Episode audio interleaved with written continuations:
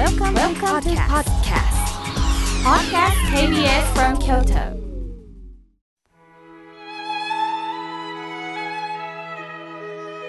改めまして僧侶の河村明慶です今日の法話のテーマは一つになるということについてお話しいたします今日はアメリカポップ界の帝王と称されたマイケル・ジャクソンさんがお亡くなりになった日です2009年6月25日50歳の若さで亡くなられました。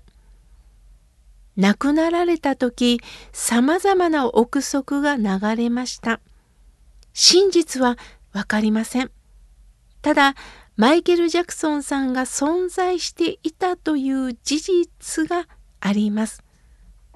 マイケルが多くの名曲、ダンス、この姿は未だに鮮明に残っていますね。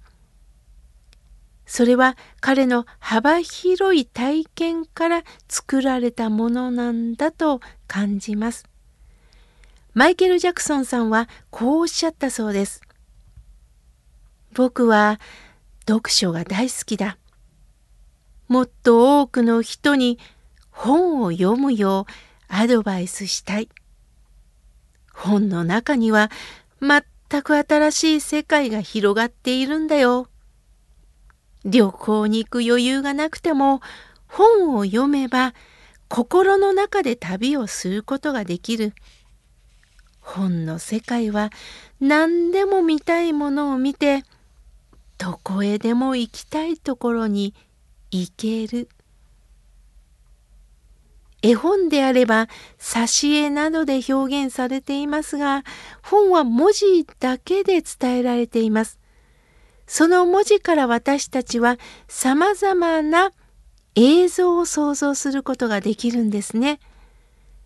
海という文字から日本であれば瀬戸内海なのか日本海なのかもしかしたら琵琶湖なのかどこかのお国の海なのか津波の恐怖がよみがえる海にもなるんですよね。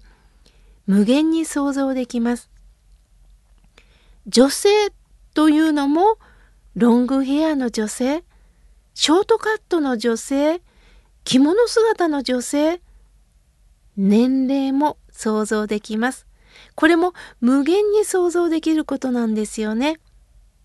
散歩という文字からも家の周辺を散歩そこはアスファルト凸凹道自分のお気に入りの散歩コースを想像するのかこういう道を歩きたいなという想像の道であるのかこれも無限ですよね。マイケル・ジャクソンさんは本の中にある言葉に引き寄せられるように想像しそれを音楽ダンスに生かしておられたのですね。マイケルは仕事に関しても妥協を許さなかったそうです。仕事のことになると僕は大変な自信家になるんだ。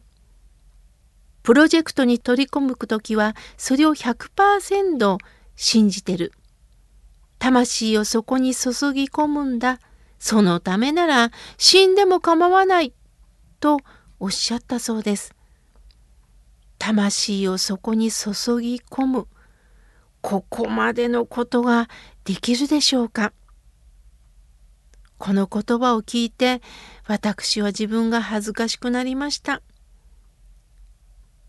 気持ちを仕事に注ぎ込むこれがマイケルの自信へとつながったんでしょうね。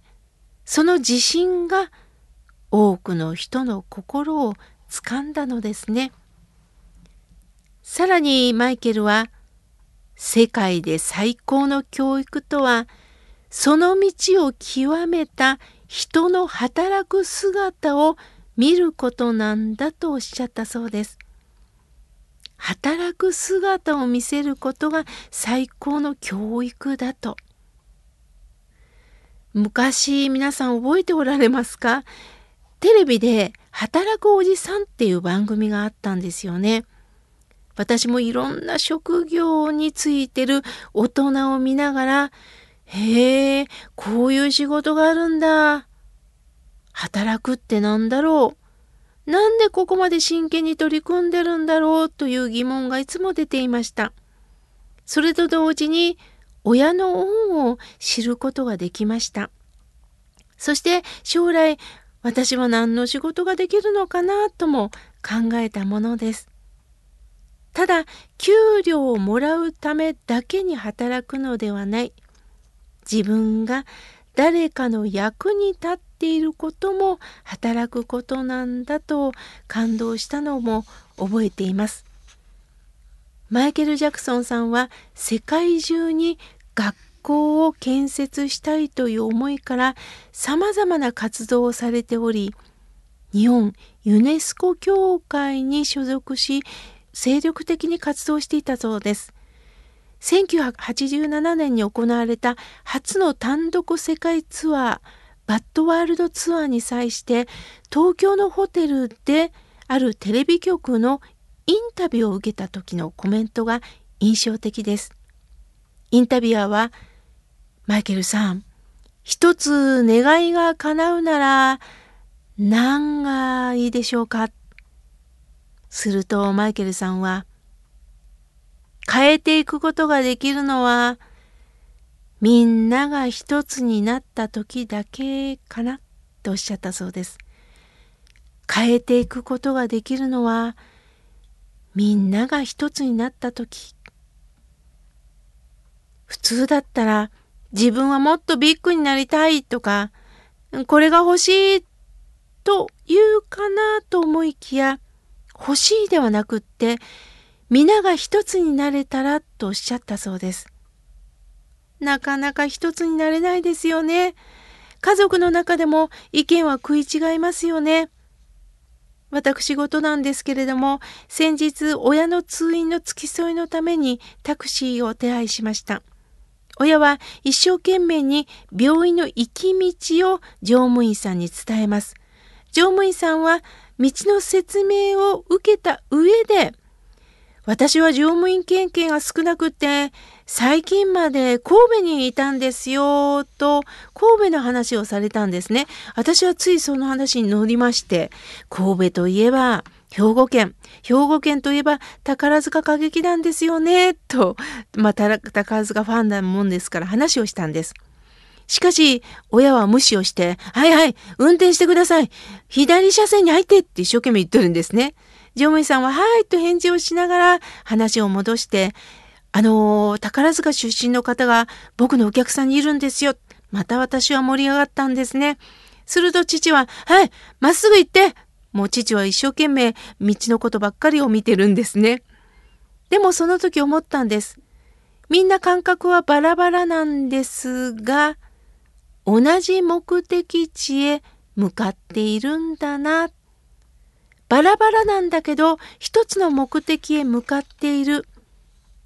そのことを感じました。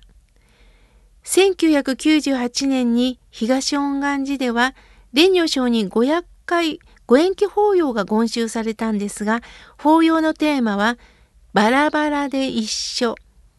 違いを認める世界の発見。違いというのはね、差別の差に異性の異です。差異。これを違いとルビを打ちました。バラバラで一緒。違いを認める世界の発見。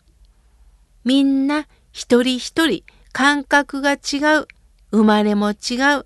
年齢、性別も違う。バラバラなんだ。そのことをまず知りましょう。まず違いがあるということを認めていくことしかできない。認められないから私たちはなんで同じ考えになってくれないのってぶつかっちゃうんですよね。相手の良いところがなかなか認められないんです。優しいところがあるのに嫌な部分だけを探してしまう。ではどこで一つになれるんでしょうかそれは認めることしかできないんです。そこから共に生きる目的を持って阿弥陀様に支えていただくことしかできないことを知るということです。今日も皆さん何かの出来事で衝突したりムッとすることもあると思います。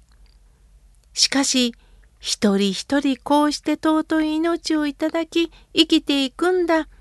みんな感覚が違うんだ。だけど一つの方向性を持って生きているんだよな。それがわかればゆったりとした気持ちで笑顔も出るのではないでしょうか。今日は一つになれるとはについてお話しいたしました。